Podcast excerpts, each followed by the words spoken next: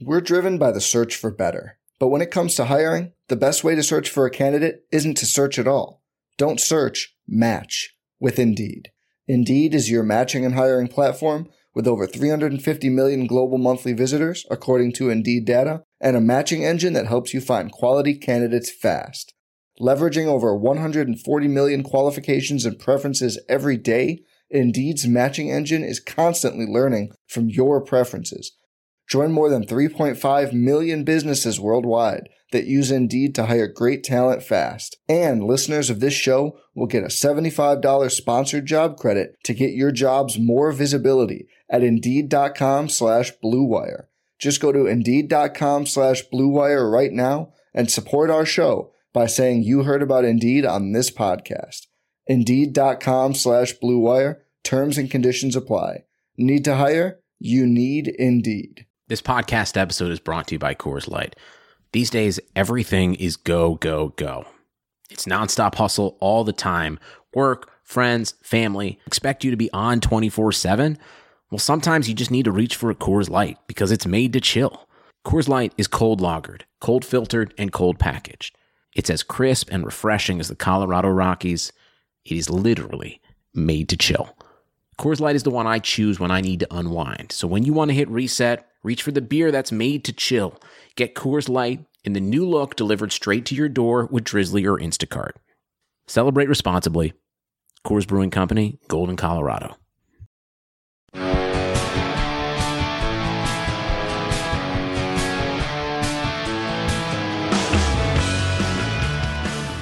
Welcome back, everyone, to another episode of Big Blue Banter, the podcast where me and my co-host Nick Turchin we try to break down the New York Giants from an NFL film standpoint, but also from a deeper standpoint with a deep look into the roster and everything that's unfolding. Obviously, last week we recapped the Browns game. You can find that on iTunes under Big Blue Banter or Spotify or Spreaker, wherever we have it which seems to be everywhere now. But today, what we wanted to do is preview the Giants' second preseason game against the Detroit Lions this Friday night. Uh, they've been in Detroit now since Monday night. They started joint practices with the Lions on Tuesday and Wednesday. And we got a little special treat for you on today's show. While I haven't been able to make it out there to Detroit for the practices, we do have with us, who will join us later in the show, my good buddy and my colleague at 24/7 Sports, Max Demera. He covers the Lions at 24/7 Sports, and I think at the very least you're going to like to hear him because he's going to bring a little bit of a different tone and accent to the podcast. Obviously, me and Nick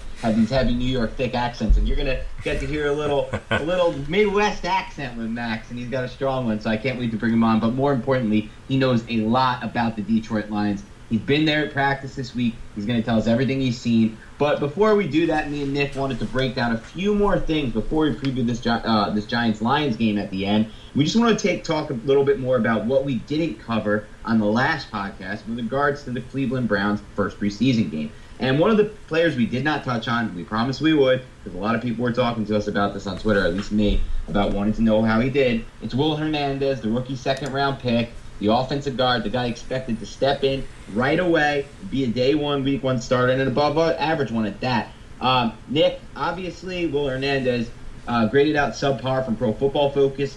You know, whether people want to take PFF as the gospel is their decision or not. But at the same time, when I went back and rewatched the game, I decided on offense to focus on him. Obviously, I didn't have time to watch every single player on every single snap, but I wanted to focus on one player, and it was Hernandez. To me, it seemed like he pretty much had – just as many positive as negative plays. Not the greatest debut in my mind. Nick, what did you see? Saw a couple things. Yeah, I think it was a lot of lot of good and some bad. Kind of what you're saying. Um, a couple of the good things. Really liked his uh, for a player of his size. Really like his footwork, and this is coming out of college. Guys, have been we're, we're, talking about this. Really good footwork, light feet, able to get to the second level pretty well. Uh, pretty good. What I saw low specifically on uh, last Thursday was a pretty good hand placement. Um, really good, um, good use of hands. Really like to see him kind of getting out on both in power blocks as well as down blocks. Um, really liked actually one of the things I really liked was his ability to sell the screen on a play that actually was blown dead, uh, where he traveled really well to the second level against a guy uh, Mychal Kendricks who's much more athletic than he was. So it showed that he was an athlete in space, and for a bigger guy, this was definitely almost a question mark of his. I think coming out of uh, coming out of UTEP. Um, you know, really liked I liked his ability to stay with blocks and fight through things. One play that guys mentioned was an outside zone to the right side that uh, where he actually had a really tough assignment to block the inside two eye technique um, defensive tackle. I forget the guy's name on Cleveland, but anyway, he rode the guy as hard as he could laterally, and he ended up at um, at Barkley's feet, and many people kind of thought it was basically a bad thing and a, and a, blown assignment or, or a missed block. But basically, he did what he could when he was beaten, and he finished real strong, putting his putting his guy on the ground. And what really derailed that play was actually Ereck Flowers on blocking the edge uh, on the play side of the play. Uh, so anyway, so I hate to hear that. Yeah, right. And that, that was one of those things. It's like, yeah, do we want to go in and start dogging him again? I mean, no. I mean, we know it's a work in progress. So that's what I saw from that play. It wasn't really kind of a massive issue. A couple things in pass pro. I know a bunch of guys were talking about that. Um, you know, he, he's a little sluggish. Things, things he struggle with, struggles with. He's a little sluggish to his right side, which Halapio was as well. Um, I think it's going to be their play speed is going to increase as their snaps increase overall. Just in, that's across the board for everybody too. Um, you know, I think that he he was he didn't reset his feet as well as he wanted to in some blocks. Um, kind of got pushed around a touch and pass on, on, some levels. But when he's good, his stance is very good, whether he's sliding to his left with help or on his own, and really uses those good long arms in a, in a good way. Again, good use of hands. And so I, I really liked his, his his potential in pass pro to get even better, and I think his overall comfortability to get better. And what I'm looking for specifically this game is as he gets more comfortable, you're going to see his finishes become much more violent, and they'll it'll it'll equate more to what we saw in the college film from UTEP. No doubt. And speaking, you know, of violent finishes, there's actually a play that I read about from Tuesday's joint practice with the Lions where basically a counter, it seems like a counter power play where Hernandez supposedly, and we're going to ask Max about it if he got a chance to see it from his vantage point at practice, but supposedly, you know, perfectly took Ziggy Ansah out of the play and created a massive hole for Wayne Gallman, who's been getting more work now with Saquon Barkley down, to burst through. So we're going to ask we're going to ask Max if he saw that, but you know that's what you're saying. Those violent blocks that we saw so often on his tape at UTEP. That's what we want to see with the Giants. That's what we want to see. His ability to open up holes for the running game. And again, guys, let's not totally jump on Hernandez's back for an up and down game because he only played 14 snaps. You know, the starters weren't on the field very much, and I think from what Nick just broke down, we saw enough flashes of big time potential that these these little mistakes and some of the blocks that maybe he missed, he can improve on and execute later. And we're going to dive into one more topic that we didn't feel like we covered enough. And again, we're not we're not here to bash Davis Webb. Obviously, me and Nick on the last podcast have made it pretty known we weren't a huge fan of his college game tape at Cal. We think there's some tools to work with, but there's a lot of work that needs to be done. And I know a lot of people thought we might have been a little too harsh on him in the last podcast, but I want to touch on maybe more of an upside, uh, you know, more of a, a rosier topic, and that's Kyle Lauletta, who both me and Nick like what we saw from in the first game. Actually, Nick posted a clip on Twitter recently of what was my favorite play from Lauletta, which was a, I believe you, you can break it down in the technical terms of it. It's like a play action gun play where he kind of worked through his reads fast and got the ball out quick on time to the outside receiver, giving him, which is my, which is in my opinion one of the most important traits, room to run after the catch and after the ball was placed in a good in a, in a, in a great spot the receiver created another six yards after the catch on what was just honestly just a basic hitch route where the ball I've seen thrown so many times by both Eli and other quarterbacks to the point where there was no yards after the catch. And that's not a knock on Eli. Obviously things are harder in live game action against first team defenses. But the point is, I liked what I saw. Can you tell us a little bit more about what you saw when you kind of took a deeper dive into Lauletta's first game? Yeah, you know, he didn't have a ton of throws, uh, but again, I saw I saw a few good things. The play you described was uh, it was a cover two coverage, and he's throwing very quickly to the turkey hole. And the turkey hole in cover two, for those that kind of aren't familiar, it's the area beyond the cornerback if the cornerback's sitting down in the flat and to the uh, outside of the over the of the safety over the top and it's kind of a spot that's tricky to hit because the safety's basically ready to jump on that. They know that's where their weak spot is, and you kind of have to time it. You have to either have a good timing to get in there, or have basically good enough arm strength, or in the case of Lauletta, have good enough play speed to get the whole shooting match over there into that turkey hole as quick as possible. And that's what this throw demanded. So for those that kind of want to step in and say, hey, he doesn't have the arm strength. It's like, okay, well, for a, it was roughly a 12 to 13 yard route, I want to say. It wasn't that far down the field, but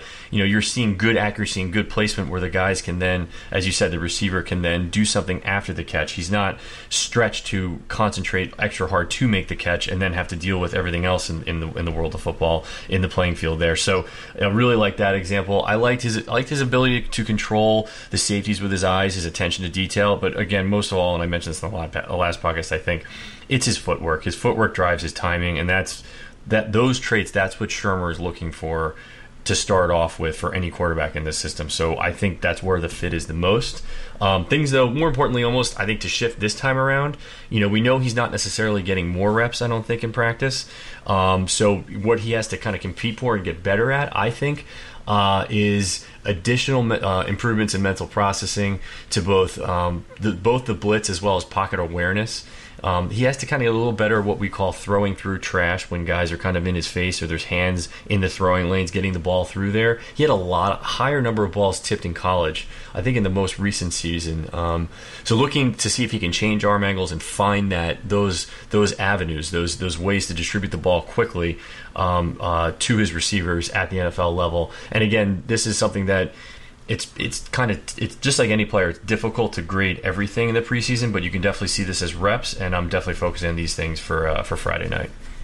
Yeah, that's really interesting to me, especially because you know what you talked about uh, Lauletta, and there's a difference, and I learned this in more in depth, and even though it's something I kind of had an idea about before. But I had a chance to talk with Trent Dilfer, who you know say what you want about him as an NFL quarterback, but he's a great analyst. He knows quarterbacks, and I had a chance to interview him earlier this offseason because I wanted to know about the draft class because at the time I thought it was pretty locked and loaded. The Giants were going to get one of those quarterbacks at the top. And what he told me, which was really interesting, is that in his opinion, there's such a stark contrast between arm talent and arm strength. And what he likes to call arm talent is not arm strength. So maybe Lauletta doesn't have the biggest arm, but arm talent, which is more important to Dilfer, he says light years more important, is the ability to change the trajectory of your throws based on you know the, the way you position your arm, and it's the ability, ability to get the ball out on time, but also place it in spots like you said to give the receivers a lot of room after the catch, and that's what I saw from Lauletta when I watched him at Richmond. A guy who can get the ball out with good trajectory, especially in the red zone, where he was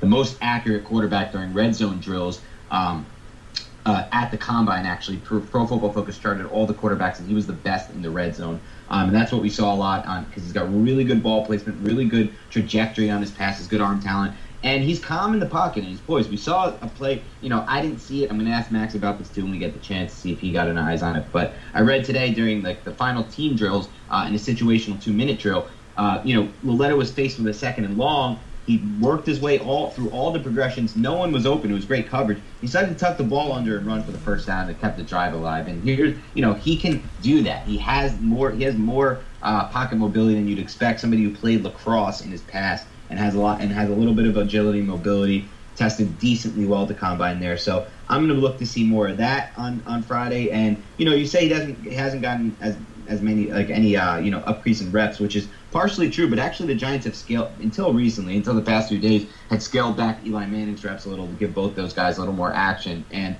you know, a lot of people think he has an actual shot now to beat out Davis Webb, which I do as well. Um, but anyway, we'll talk a little bit more Webb, talk a little bit more everyone. But I wanted to get to this part of the show because I'm actually really excited for it. This is actually me and Nick's first guest on Big Blue Banter. We've done now what is this, our seventh podcast, Nick? I think so, yeah, that's right. podcast number seven. This is our first guest. That's going to change because we're going to try to get more guests on as the season goes and different matchups arise with the Giants. We're also going to try to work in some more fan segments, which we'll get to at the end. But I'm definitely honored that my buddy and colleague for 24/7 Sports, Max Demara, is with us. I believe he's just joined us on the other line. How you doing, Max?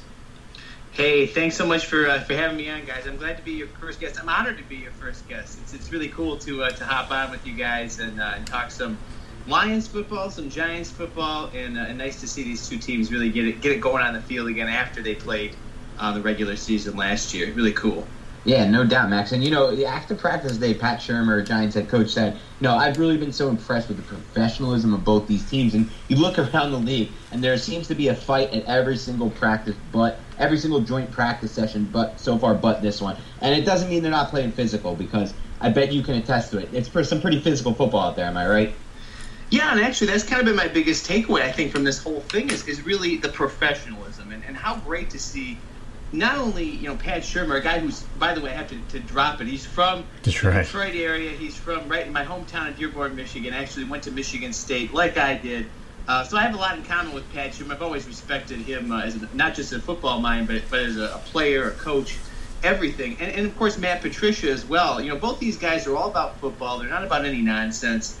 And, and you've seen it. They've been able to do it, which I which I've been so impressed by. Like we saw, you know, the, the Jets and the, the Redskins fighting and it get, get real physical and chippy and nasty. I mean, you're not getting anything done when that kind of stuff happens. And and how nice that the Lions and Giants have gone out there and have really competed, have, have gotten better, I think, in, in key ways, both sides.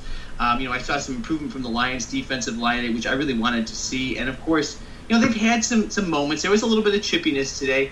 Uh, Lions player on the special teams drill went down, and the Giants guy was slugging him a few times. The Giants sideline loved it, but the coaches came in, they blew the whistle, and, and that was dead. So, you know, just great to see that at camp. Great to see a camp uh, with with class, with professionalism, and that's what you want to see this time of year. Because if there's all the, the, the other stuff is going on, you're not getting better. You're not improving in between the lines. And you know how great that those coaches were able to kind of come together, set the ground rules. We saw the Lions and Raiders last week kind of do a similar thing with with Jon Gruden and Matt Patricia, uh, but there was a little chippiness there as well. Uh, but I really like the professionalism I've seen be- between both these sides this week. It's really been paramount uh, to watching camp.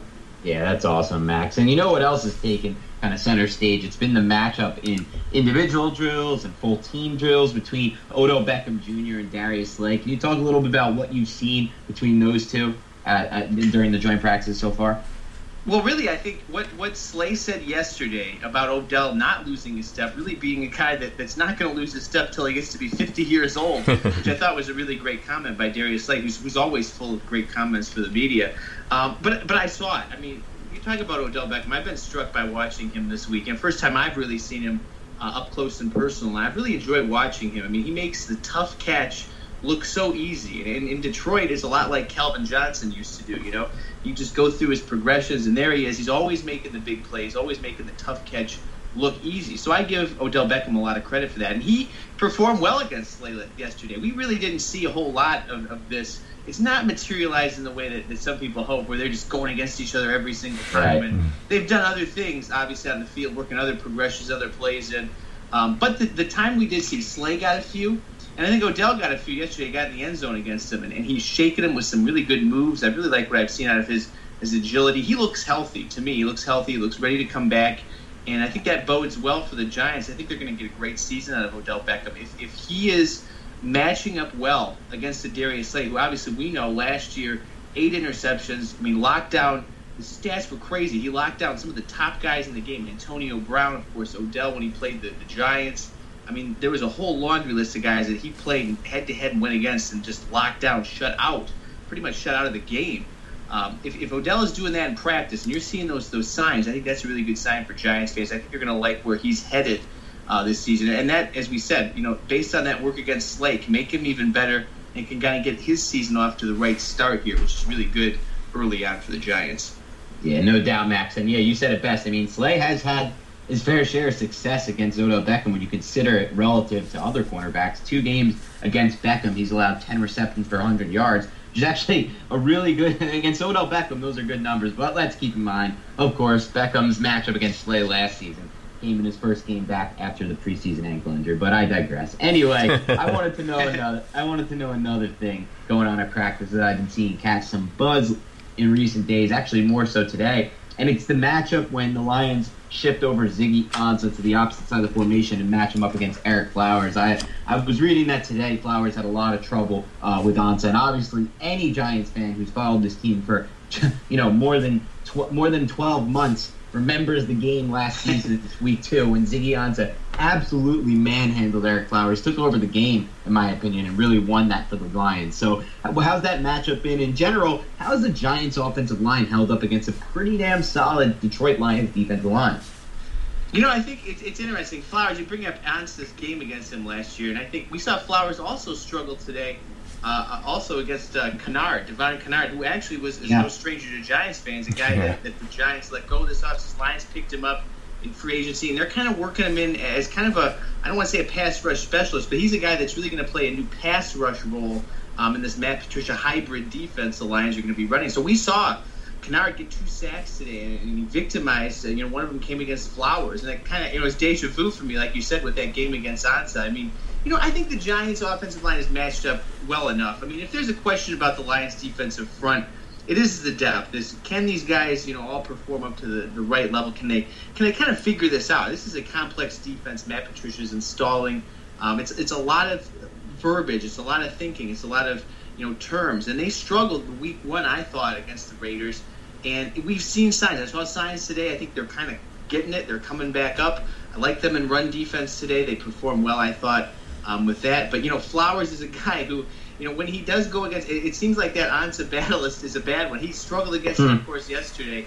And, and, for whatever reason, it's just there's certain guys, as, as you know, as baseball fans know, there's certain pitchers that like you know that don't have a good matchup against a certain hitter. They always get them. It seems every time you watch, and it just seems like Flowers doesn't have that with with going with Ansah.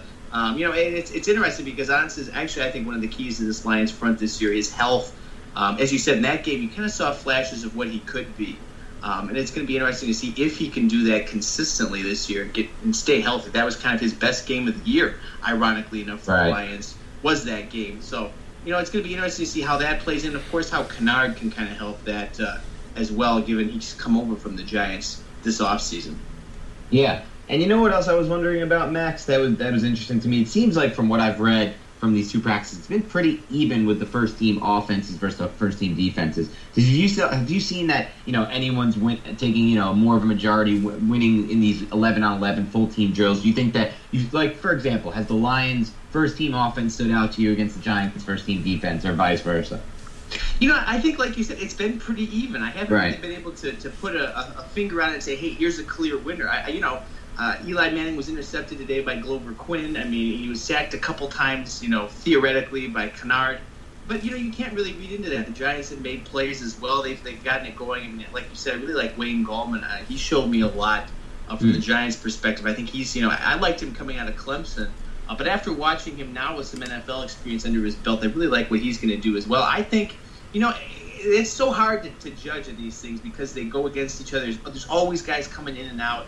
There's right. always second teamers coming in, and you know they're rotating so crazy fast.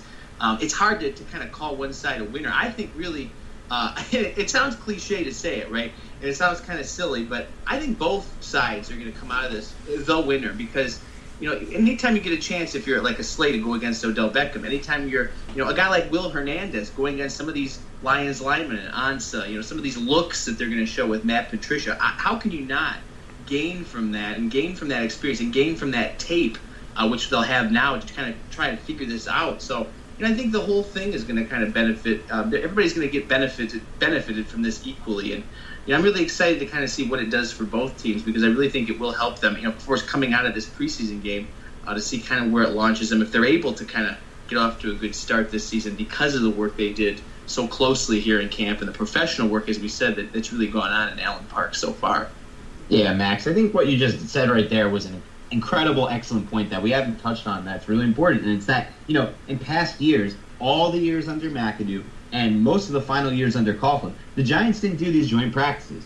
But what it hmm. does allow them, as Max just illustrated so more importantly, is that t- it gives them game tape on another team and as Eli Manning said today after practice, he said it gives us different looks as a quarterback, different coverages, different defensive schemes. And Eli Apple on the flip side said it's it's a big advantage for us to see the ball come out of Matthew Stafford's hand the way he throws the ball versus what we've seen, which is the same quarterbacks over and over. So it really just gives the team different looks, more game tape to work with. And for that reason alone, I'm happy the Giants are getting back to doing this under Shurmur. I'm disappointed they hadn't been doing these joint practices in the past, but you know glad, gladly things have changed. I was going to ask you, Max, if any Giants players really stood out, caught your attention, but it seems like you kind of jumped the gun there, which is great, and you got you got it down with Wayne Gallman, who's a guy who you know I'm really excited for this season. I like what I've seen pretty much every snap he's had since he's got to the Giants. Um, but I want to I want to leave leave on this note and. And before I jump into actually, we'll, we'll leave it with you giving your final thoughts. But first, I want to ask you one more question, a little bit of a preview question, Max. Um, and that would be, what do you expect to see on Friday night after watching these two practices from the Lions? Do you think they're gonna? Because obviously we know in the first preseason games, teams don't really game plan. They don't put much together. But in the second preseason game, they start to you know give a few more looks on offense, a few more different looks at you know they plan to use in the regular season on defense, and that's something even Pat Shurmur said the Giants will be doing in the preseason second game. So I'm just asking for Giants fan's sake, do you expect to see anything new and interesting from either a player personnel standpoint or formation, anything like that on Friday night from the Lions? Well, I, th- I think they'll open it up a little bit more. I mean, we didn't see a whole lot. I mean, of course, like you said, Oakland, it was kind of a vanilla game plan. They really didn't. Matthew Stafford didn't even take snaps. A lot of the starters didn't take snaps. We really didn't get to see a whole lot that, that really would help you gauge where they're at, gauge what they might want to do. But I think this week you're going to see more. Uh, on Johnson, I think, for for example, is a great thing for Giants fans to watch. You know, where the Lions get him in, the type of things they do with him. Uh, do they give him more looks early on, kind of as the lead dog back, so to speak? I think he earned it uh, with his great performance against Oakland. Kind of the buzz of the NFL was kind of Kerryon Johnson coming on here um, as a really strong running back for a Lions running attack that needs that that type of guy, that type of dynamic uh, for their team. So, you know, I think you're going to see a little bit of that. I think you're going to see a little bit more creativity offensive. You're going to see a few more things.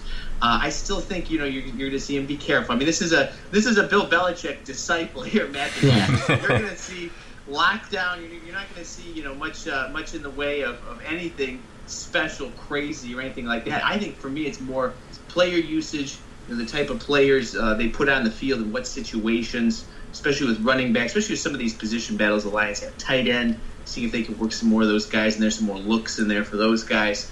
Um, I think that's kind of what you're going to see. They're not going to give a whole lot away because you know Matt Patricia he won't give anything away, whether it's a press conference, whether it's a game. He's certainly not going to give it away in a game if he won't give anything away in a press conference. Uh, but I am really excited for that game. And, and to your point about the, uh, the, the joint practices, you know, it's, it's ironic that you brought up McAdoo and, and the, the Giants not doing that because what I, I saw was was the Lions never did that under Jim Caldwell. They did not have that previous. They didn't have it in previous regimes. Caldwell brought it only when uh, Bob Quinn did from New England. They had used it successfully there. And the last two years, the Lions have done it. And you know what? They did against the Steelers a couple years back, and last year was against the Colts. And, and really, I don't think it's an accident um, that the Lions, despite all their problems that they had, were able to finish nine and seven the last couple years, 18 wins, make the playoffs one year, kind of be on the doorstep of it last year, even though they weren't able to get over the hump.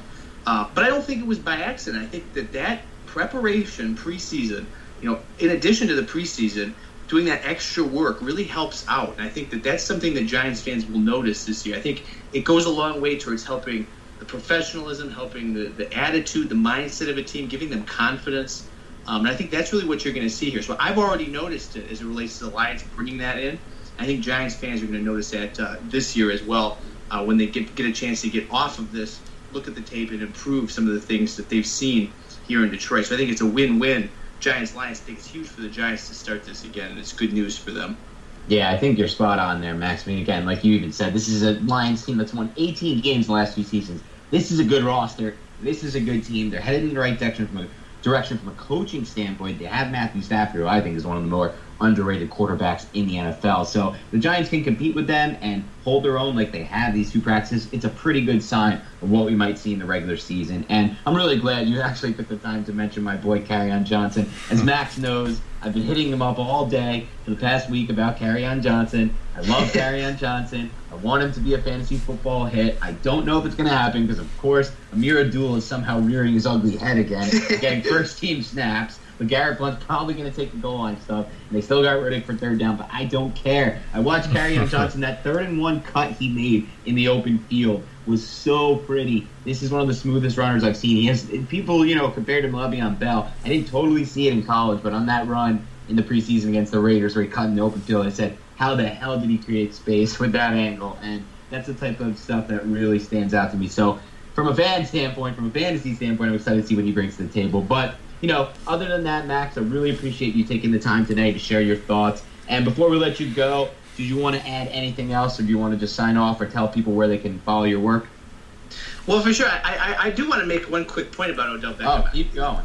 Watched him a couple days uh, now in practice. Of course, today uh, I had a chance to get really close to the field, kind of be right up on, right in the action. And Odell Beckham, you know, the kids are all yelling for him. They want him to sign autographs and this is whether or not you're a Giants fan or a Lions fan, everybody kind of captivated by this guy because he makes that one-handed catch. We know he's he's crazy with the things he does. And he's a showman. He's a guy that that does it at the greatest level. So you know, you would think he's a guy that would kind of blow off the fans, or you know, it, it kind of you know just disappeared in the locker room. But I really thought it was special. He came and and you know he's not going to sit there and sign every autograph because he can't. I mean, you don't blame him for that because he can't. You know, everybody's going to crowd around him. But what he did do, I thought was really cool.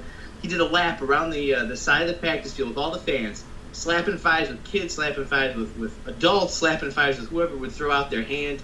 Um, and it's really cool to see that. And you know what? I've seen a different side of Odell Beckham. I think the media sometimes, you know, you see him and he's kind of portrayed differently in the media. He's kind of portrayed as a bad guy type sometimes. But really, you know, in watching him interact with, with the players, of course, he's good friends with Darius Slay, who he battles with all the time, hanging out with his kids playing around in the field. Um, it, it's really special to watch. So, you know, I think Odell Beckham, a lot of people that aren't Giants fans that, that kind of watch him from afar are tempted to kind of paint him with a negative brush, but uh, I'm not going to do that. I think uh, one of my biggest takeaways from this is how cool of a guy he is, how good of a guy he is, um, and, and, how, how he really does give back to the fans and how he really does kind of take that seriously. So I think uh, that's really cool, and that's something that uh, the Giants fans can be proud of. You know, he in the headlines from time to time for the the dog uh, the dog peeing and all that, hmm. but you know what? I mean, I think at the end of the day, he's a good guy, and it's uh, somebody you wouldn't mind rooting for on your side, not just because of the great catches, but because of the off-field stuff, and of course, um, you know what he does for the fans as well. So that's definitely cool. Uh, as an aside, you can always follow me if any Lions fans are out there in Giants country and happen to like the Lions or Giants. You can follow me on Twitter at Sports Guy the Max. I'm there all the time posting Lions links, of course, Detroit Lions on 24/7 Sports. As Dan knows, I'm on the uh, the Lions site all there, all day, all there, and uh, getting everything taken care of. So that's kind of my uh, my closing statement here. And I was honored to be your first guest of the podcast, guys. Thanks so much for having me. Max, you were awesome. Thanks again for stopping. yeah, thanks a lot. We'll definitely do this again when the Giants match up against the Lions next. For sure, guys. I'll be looking forward to it. We'll talk to you again then. All right. Thanks again, Max. And that was Max Samara of, Lions on 24/7 Sports. Definitely check him out. At least at, uh, up until this game, for sure. Check out what you can learn from him uh, on this matchup. Again, like I said, he's at practice, so he's got the insight.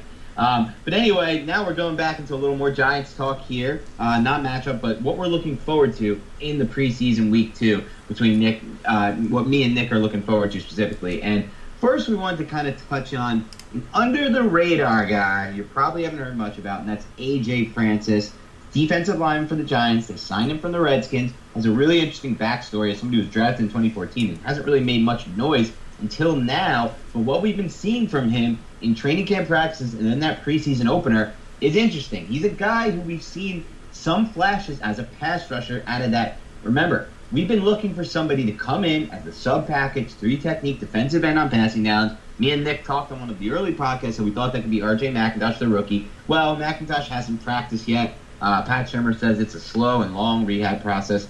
He's starting to look out of the picture for 2018. But what I wanted to know, Nick, based on what you've seen, can you envision Francis maybe taking over in this role and, and then uh, and then you know making the roster because of it? Yeah, to me, I think uh, you know he's a guy who flashes in a little bit of a different way for, um, versus the three tech. Uh, you know, right off the bat, he's a guy who's six five, who's three thirty seven. He's one of the larger guys on the field. Period. Um, so a guy with that type of size. Um, you know, he was used the red uh, by the Redskins in early downs, kind of as a first and second uh, down, you know, one tech and two tech uh, type of player. When they when they ran two techs, uh, that's basically two defensive def- defensive tackles that are over the guards. When they ran that type of front, he wasn't featured that much, um, but he was featured when they when they were running a one tech uh, closer to the center. Um, so for me, I actually see him more as a as a potential speller for. Um, for Snacks Harrison. Oh, for Snacks. Yeah, okay. just because of the profile and what you see with him is a guy that's got a has got a fair amount of functional strength. You know, he's going to be able to win with his size a lot. He's going to be able to get in holes where you do see him kind of fall down a little bit, which is why I think he's had a little bit of a tough time kind of getting going and with his career. Is you know, momentum wise, he's not super agile. He's not going to have a lot of change of direction. He's not going to be able to basically what you see on tape is when he gets going in a direction, he's not going to be able to come back, and that's actually the more I watch his tape, it's amazing to contrast it with with Snacks, who's just like he looks like he's 220 pounds at times, then he looks like he's three, you know, at whatever he is at other times because he's unbelievably agile. And uh, so anyway, but but what I liked is I, I like him as a good backup to have that to to for that one tech and zero tech um, backup role for Snacks, and that was a big area for the Giants last year when Snacks wasn't on the field. They had a lot of issues in the run game and the run uh, run defense. You know, I think they they want to shore that up because Snacks is going to play, I think, longer stretches where he doesn't come off the field on third down right away. I think they're going to leave him on to give him some some good pass rush um, reps and for him to kind of improve that side of, of his game. And and so I think he'll go series where he's not on. And when he's not on, you know, you want guys like him, guys like BJ Hill, guys like, you know, guys that are farther down the depth chart to really be able to to come in on the interior. We know that that BJ Hill may be playing on the exterior of their base, but be able to swap in on those parts and be one of those one of those pieces. And I think uh, I actually do think AJ Francis will make the team. That's interesting, especially when you consider the depth they have on that defensive line. Guys like Robert Thomas, yeah. who actually flashed a bit a bit as well with his big sack of Baker Mayfield in the first season game. So it'll be interesting to keep an eye on that. Um, another, a few other players I wanted to profile. Who I'm really looking forward to seeing in this second preseason game. We'll start with Wayne Gallman, a player who, to me, is should be the number two back on this Giants roster when all is said and done.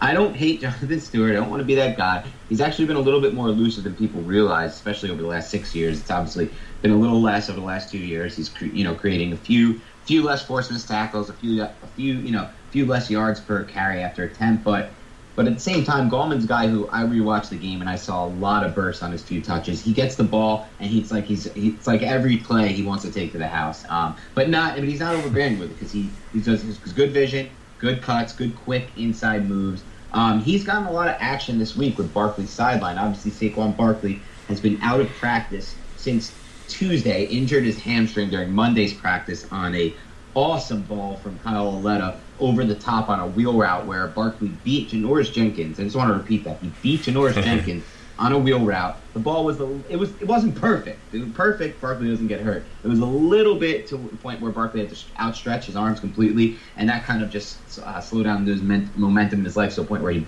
he may have put. It looks like he tweaked his hamstring, and he's been out the past few days. And that's mean a lot. That's meant a lot more reps for Wayne Gallman. We talked earlier on the podcast about the big play he made behind Will Hernandez on the counter. But he's been making plays throughout practice, as Max said. Max pointed him out as a guy, uh, and Max, our Lions on 24 7 sports writer, pointed him out as a guy who stood out to him. Practice. What are you looking forward to seeing from Gallman uh, in the second preseason game when he's sure to get a lot more action? Yeah, I think one thing that really stands out when you watch his tape from last year um, and this is going to put him in competition, like we're talking about with Stewart, and, and contrast him from Stewart, um, is his, his versatility. He runs well in both gap schemes, which we're talking about man, man schemes, man blocking, and as well in zone schemes. And it is a little weird, a little odd to see, I mean, a little unique, I should say, not weird, uh, to see a running back that can do that on both levels. And what I see is that he's very patient and has, like you said, kind of good vision, especially for a guy this young who's what he's in his second year. Um, and the, one of the bigger things I like was his ability to set up blockers and his, like I said, his ability to have patience to then have pretty good burst after a couple strides to get through the line. A couple of the bigger runs last year were on some power runs where he really kind of kind of had a, a, a very good um, second level read to get to the third level with, with good bursts there. So he has kind of the home run potential, but then almost almost just as important, when I saw him running zone, he has that ability where he keeps his legs churning through the hole and he kind of finds ways to fall forward consistently. And so with with a guy with his size, he's six he's six foot two ten. He weighed in at the combine at two fifteen, so he's like two ten ish, but he's got a fair he's got a good frame, and that's going to generate a lot of yards. And that's a it's where he is a little where he struggles a little bit, I would say almost, is he doesn't bounce into the outside that quickly. He's got very good shifty moves in medium amounts of space, meaning he can, in the hole, he can kind of do a few more things than people realize. Um, but he's not, he contrasts to Barkley that he's not looking for that home run all the time. So I do see him kind of falling into the second, that, that number two spot, not as like the thunder and lightning type, you know, contrast, but just really as someone who can produce good yards for them. And the versatility and scheme is a, is a big uptick over Jonathan Stewart. Again, not to knock him, but he is much more of a gap scheme runner. And I think one of the one of his fallouts, one of the issues at Carolina in Carolina was that they were they stopped running a lot of their gap schemes at the earlier part of last year. And I think that was what, what kind of stalled their running game, and that changed toward the end of the season.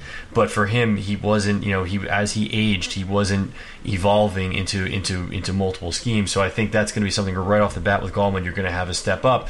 as well in the screen game. You know, uh, Gallman for a young player, he's got really good spatial awareness. He's got good footwork after contact. He catches the ball well. It's something that he's definitely focused on this offseason because his practice tape and this preseason tape showed that as well. So you're seeing a younger player in a different stage of his career get better, I definitely see him maybe not right off the bat getting the number two spot, but you know within a very very short amount of time having that spot uh, as his own. Yeah, it's interesting also because, like you said, you broke it down perfectly. Why what makes him an interesting and unique running back prospect? And at Clemson, he averaged three and a half yards per carry after first contact, which was something that stood out to me during last year's draft process. I like him a lot. I think Gallman has proven he can also be a factor in the passing game. And you know, while Stewart may have the edge on him now. I see Gallman winning that battle when all is said and done. Um, I'm also going to be looking forward to in this game, and I know you touched on you you told me about this when we talked before the podcast. What Curtis Riley can do because listen, Darian Thompson he's out with a hamstring injury. He suffered it during the last preseason games. Hasn't practiced since. Riley listed number one on the depth chart of free safety. Has been practicing since recovering from that hamstring injury for the last week uh, or since Sunday, and he will be starting on Friday night most likely. What are you looking forward to from Riley? What do we need to see? Can he stand out right away and kind of take hold of this job? Yeah, I think it's uh, it's you know his background as a cornerback immediately gets into can his range prove in it? Can he prove his range in a game setting? Can he prove his range with his mental processing of of reading the quarterback and reacting? Don't want to jump down Darian Thompson's you know into his issues, but you still see some false steps from Darian Thompson, some some reads where he's not kind of basically moving to the side of the ball as quickly as he should. So, and now that he's injured, obviously the whole thing is kind of up for, up for grabs. So that's what you want to see from just the ability to basically have a chance to get uh, a pass deflection. It's very hard to grade free, free safeties because you're playing a lot of you know a lot of man free, which is cover one, where he's that one deep zone defender, if you want to call him that, in the middle of the field. He often doesn't get to the balls, to the, to the fade routes, to the seam routes, to the out routes. But it's what he does, you know, in making up for that, getting his getting as close to at the play as he can, that can really add help to his uh, to his man defenders. And we have seen that with the Giant secondary; they need that help. So I do think this is kind of a crucial position for them, and and we'll see if he can do that yeah, I'm really excited to see what he can bring to the table as well uh, in the second preseason game. Uh, did we want to dive into any quarterback talk? Do you think we kind of we got into that a little? I think what we'll expect to see is more action from Eli Manning. I think he's going to play almost the entire quarter, and then I think they'll kind of divvy up the rest of the game between Webb and and uh, Lauletta. Maybe get Tanney another series or two. What are, what are you looking forward to there? Is there anything more you want to add? No, I think it's uh, you know we all know that what, what Webb's improvements kind of, or we think we people have a beat on what Webb's improvements kind of should be and would be, and I think you're going to look into see if his timing is improved and his arm angles maybe a little bit to see if he's maybe you know losing some of the bad habits at least, and just overall accuracy kind of the key there, and to be able to deliver that ball on time, that's that's kind of the, the basic starting place, and I think he'll get there. Uh, maybe not this week, but maybe over you know over the course of this preseason, that's what this is all about. Uh, I think you're right on Eli. I think Eli wants think Eli wants to put a few balls in the end zone. You know, I think that's kind of mm. you know I think that I think he's a competitor, I think all these guys know this is the preseason. But at the same time, you know, I think I think he wants to find guys like like Cody Latimer. I think they want to run that that corner route in the red zone. I think he wants to show like, hey, you know, he has multiple targets, and you know, kind of instill a little bit of fear in this division that's you know that is going to be competitive this year. Yeah, I thought it was really interesting, Nick, how on last podcast you talked about one of the bad habits we need to see Webb fix, and that was what you consider what you called burping the baby um, which is essentially just patting the football down. Um, eh, which, which, correct? It's basically overly patting the football. Yeah, you got to look on tape. But what ends up happening is like it's, it's, right before he's about to throw, he takes his left hand and his left hand's not on the ball, and he taps the ball. And what that does against against a lot of secondaries, that's a it's a tip. It's like a tell in poker that he's going to throw it. So guys will break on that. Exactly. And, and, and, what I thought was so interesting. Oh, I didn't mean to cut you off. No, no, no, no, no. What's so interesting about that is that they were asking Webb to break down his performance, and he said, "When I was looking on tape, I saw I kept patting the ball. I saw way too many instances of patting the ball." So kudos to you there, Nick, for pointing out something that you saw on tape that even Webb, when he went back on, wants to improve on because he saw it as an issue as well. So we're hoping to see that improvement in this game. We need him to clean up these little things if he wants to hold on to this number two job. Um, and and just lastly, uh, were there any other players you wanted to see? Because I'll throw one more name out there. I want to see Lorenzo Carter today at practice. Carter was getting individual attention from Connor Barwin. Uh, the outside linebacker has been injured uh, since the preseason game, hasn't practiced since Connor Barwin.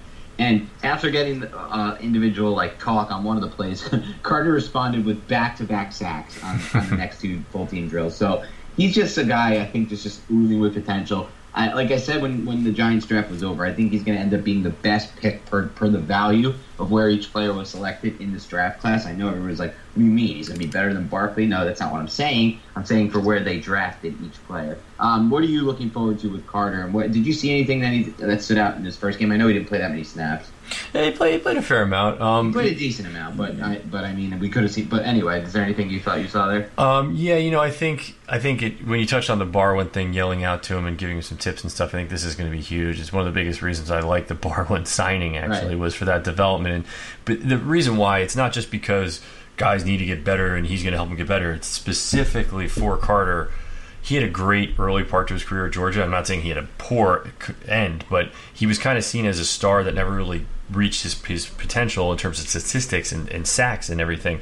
Part of the reason is, and this is not the whole reason, part of the reason is um, he, he kind of only has one move. He's got a speed move to the outside, and as a defensive end in the NFL, you, you want more. So that's where the veteran Barwin can really help.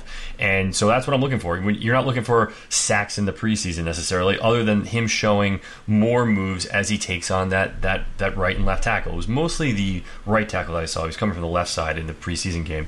Um, you know, like you see, he tried a long arm move, and my colleague at Inside the Pylon, Nick Falato, I'm sure he saw this. He, he breaks down defensive line stuff awesomely in terms of the move, and he, he tries a long arm move where he sticks his, his one arm into the tackle and tries to basically get some bend around the edge, and he kind of innocently fell very quickly. It's not knocking him. That's all this stuff is work in progress. You know, he needs more reps doing that against different tackles with different techniques. And so all that type of stuff I think is going to benefit him with Barwin in his ear. And that's that's huge. And again, anyone to compliment uh, we know anyone to compliment uh, Vernon is a big deal in this in this pass rush to generate it off the, the consistent four and five man rushes that they'll get. That's a big big deal. So it's something that I just again maybe a wrinkle or two, his ability to maybe come inside um, as as the game progresses, all that types of all inside rush, those types of things are huge for his career. No doubt, Nick. No doubt. And again, one of the main things I'll, I'll just add before we wrap this up is that I think the Giants will finally actually put a little bit of a game plan together for this game. They really didn't do much on offense last week. They had 11 plays, like we talked about with that first team offense. Nothing, nothing interesting. No design screens or design routes for Ingram or Barkley. So I think we'll finally see that in this game, and you're going to see that the offense can can uh, move the ball a little bit a little bit better than they did last game. So I'm definitely excited to see that. Anyway, Nick, is there anything else you wanted to throw out there before we wrap this up?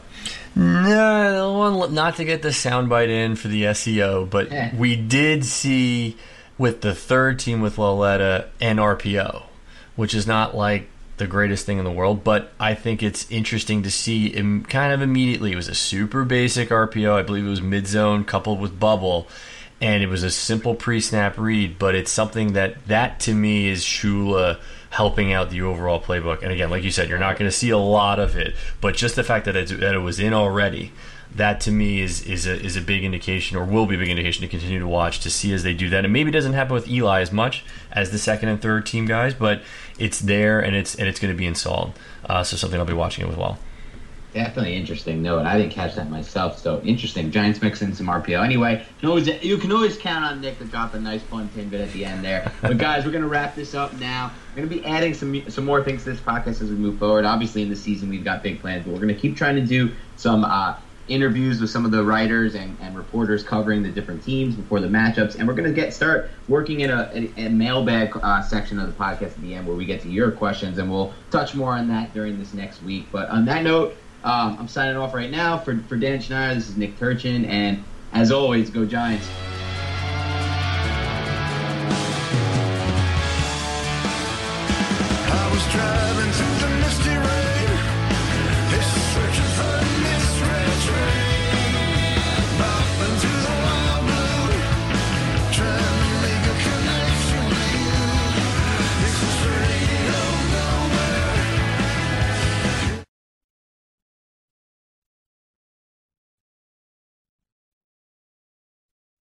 Every fan knows the right player in the right position can be a game changer.